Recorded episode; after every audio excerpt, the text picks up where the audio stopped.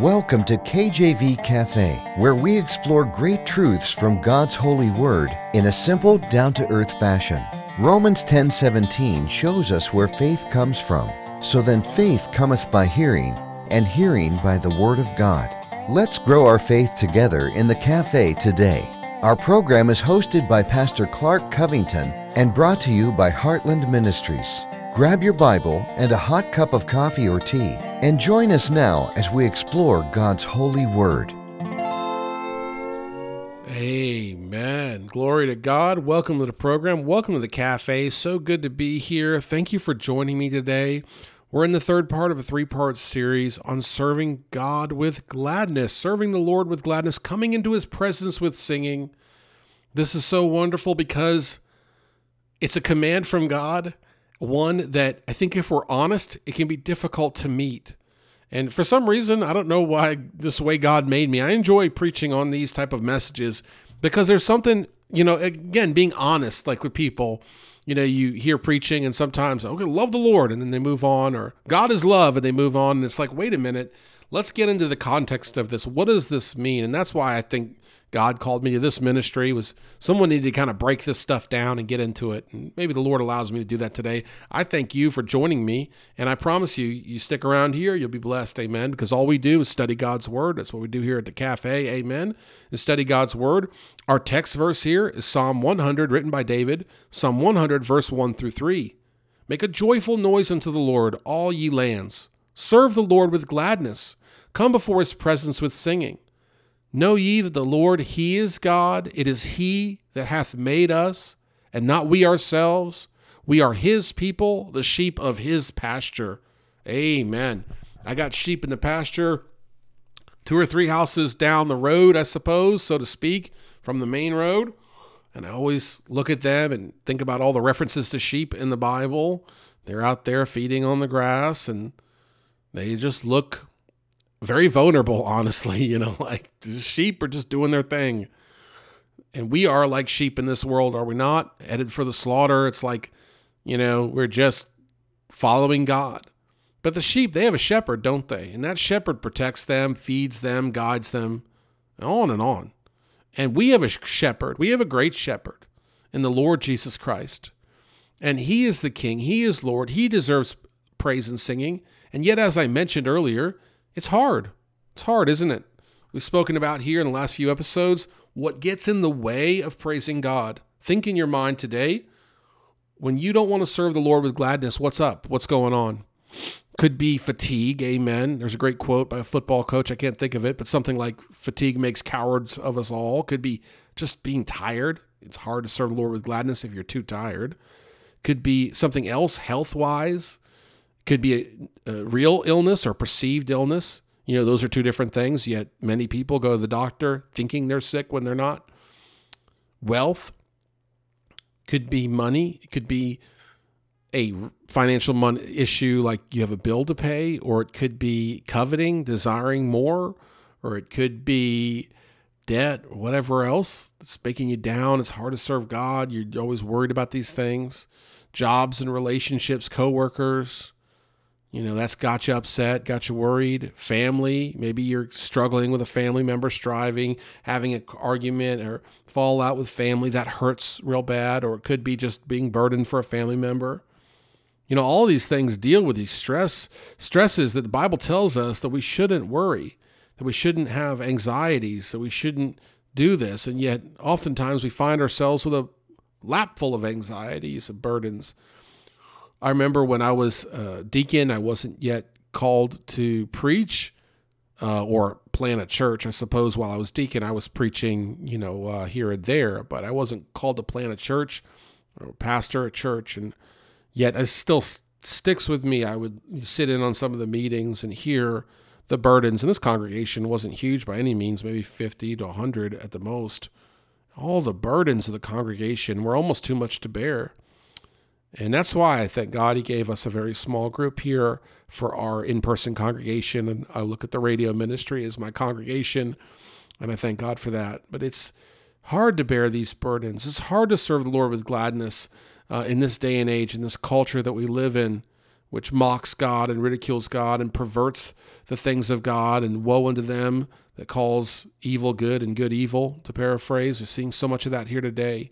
And it can be hard. And so what we are here to do today, what I'm here to do today, is to express that God loves you, that he's here to help and not hurt. That Jeremiah twenty-nine eleven says, "For I know the thoughts that I think toward you, saith the Lord, thoughts of peace and not of evil, to give you an expected end." God loves you. He's got a plan for you. Psalm one forty-seven, verse three, "He healeth the broken in heart and bindeth up their wounds." When we're brokenhearted, we have a faithful and, and just God that will be there for us.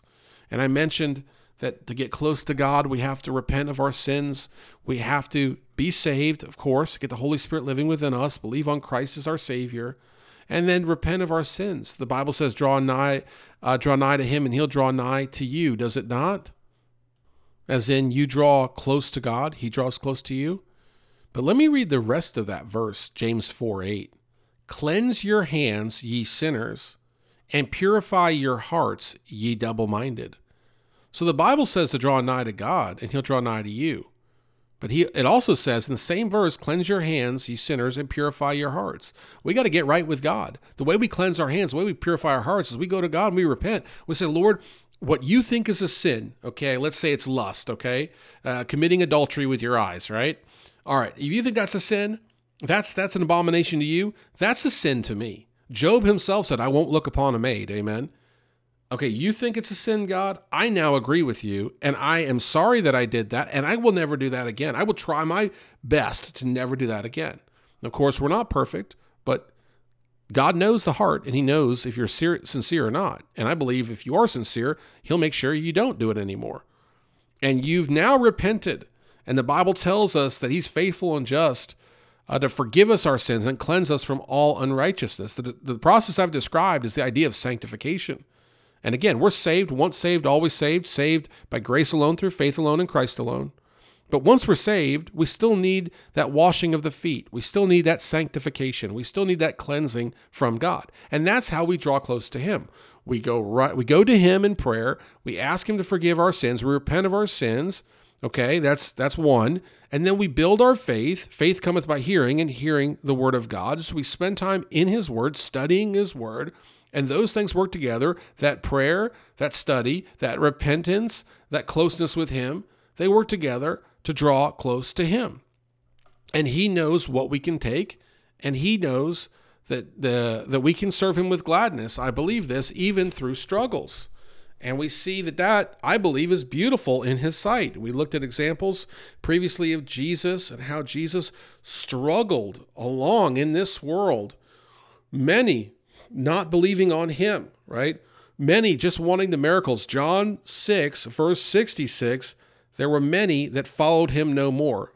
six six six, the number, the mark of the beast, the number of the devil. Hey, get into that scripture. I preached on that recently, that they were enjoying the food that was coming out of the ministry, that Jesus was feeding the thousands and all, the miracles, they were enjoying that. And then Jesus said, "Oh, by the way, you have to drink of my blood and eat of my flesh." And they said, whoa, whoa, whoa, whoa this is too too much for us, so we're out of here. And many didn't follow him anymore. He struggled, but as he struggled, he brought praise and glory to God through being obedient even unto death. And by going to God in prayer, even in the Garden of Gethsemane before being crucified, saying, "Lord, let this cup pass from me." Nobody would have to want to deal with what he dealt with, including Jesus. And he said, "Nevertheless, let your will be done." He praised God, as did Job, as did David, as did Abraham, as did Jacob, who became Israel. They praised God in the midst of struggles. Are we any better than them? The Bible says that the servant isn't better than the master, I'm paraphrasing, and so we shouldn't be better than them. We should expect struggles to come our way and to praise him in the midst of it. Isaiah sixty-four eight. "But now, O Lord, thou art our Father. We are the clay, thou our potter, and we all are the work of thy hand." Ephesians two ten. "For we are his workmanship, created in Christ Jesus unto good works, which God hath before ordained that we should walk in them." And so look, God's got a plan. God's putting us through difficulties and trials, and we should serve him with gladness, understanding these things. Does that make sense? I think a lot of people struggle to serve God with gladness because they simply don't understand these theological principles that are in his word, that we have to be close to him to have the Holy Spirit not grieved within us. So number one, we have to be saved, and that doesn't come through baptism or through the sprinkling of water or through good works, and only through church membership or anything else. It only comes by believing on Jesus Christ as our Savior. I recently preached a message out of Romans, uh, on Romans Road, I think it was Romans three twenty-three, uh, dealing with this. But we have to understand our sin nature. We have to understand that we have a sin debt we can't pay, that Christ took that sin debt to the cross, being perfect and sinless, died on the cross for us, was buried three days, was miraculously resurrected from the grave by God himself. And through that great resurrection, through the death, burial, and resurrection, when we believe on Christ as our Savior, as First Corinthians fifteen, one through four points out, then we are saved and born again. And when we believe on Christ as Savior, we have the Holy Spirit living within us. Then when we understand it, we go to God and repent each day, identifying our sins with God and agreeing with God that they are an abomination, and departing from them and not doing them anymore.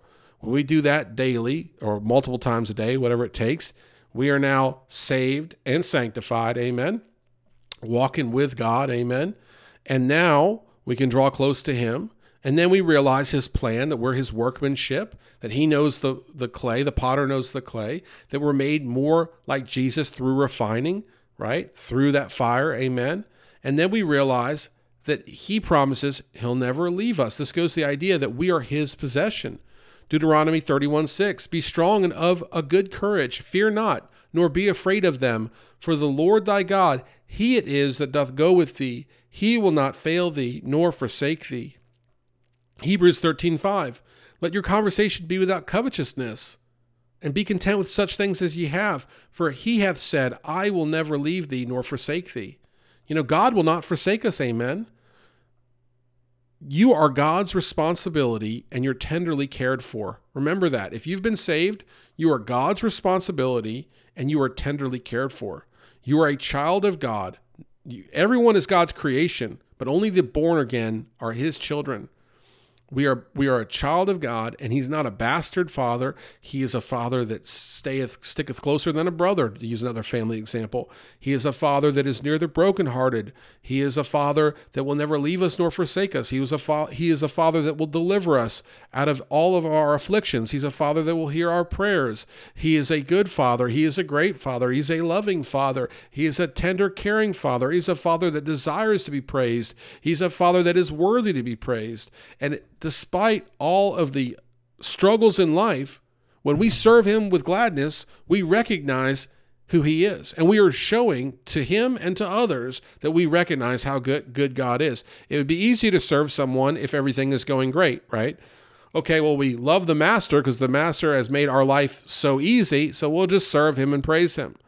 But what, what does that do? That doesn't do much. And that's what the devil was pointing out to God, saying, well, let me tempt Job, because he, he just loves you because he's blessed.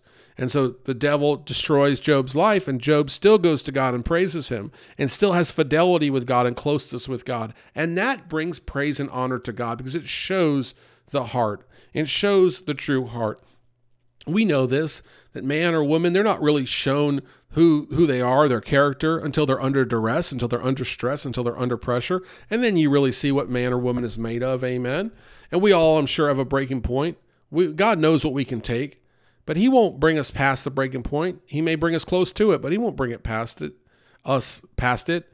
And what we need to do is in this time is give glory and honor to praise in this season of life when we're not yet in heaven with him and we struggle along here on earth. We need to serve him with gladness, understanding his promises, understand that he'll never leave us nor forsake us, and that we're his purchased possession, that we're bought with a precious price. And so we can relax. We don't have to be afraid. We don't have to worry. We don't have to have anxiety. We can just live our life serving him with gladness, knowing that he'll be there with us and that he'll deliver us. And that when he does, he's the one that deserves the praise. I thank you so much for listening. Take care. God bless, and amen. Thanks for listening to this episode of K J V Cafe. Have a question for Pastor Clark? Email him directly at clark at enduringpromise.org or visit k j v cafe dot com and click the envelope button on the homepage. Our program is hosted by Pastor Clark Covington and brought to you by Heartland Ministries. We'll close today with Psalm one nineteen, verses one sixty-six through one sixty-eight. Lord, I have hoped for thy salvation and done thy commandments. commandments. My soul hath kept thy testimonies, and I love them exceedingly. I have kept thy precepts and thy testimonies, for all my ways are before thee.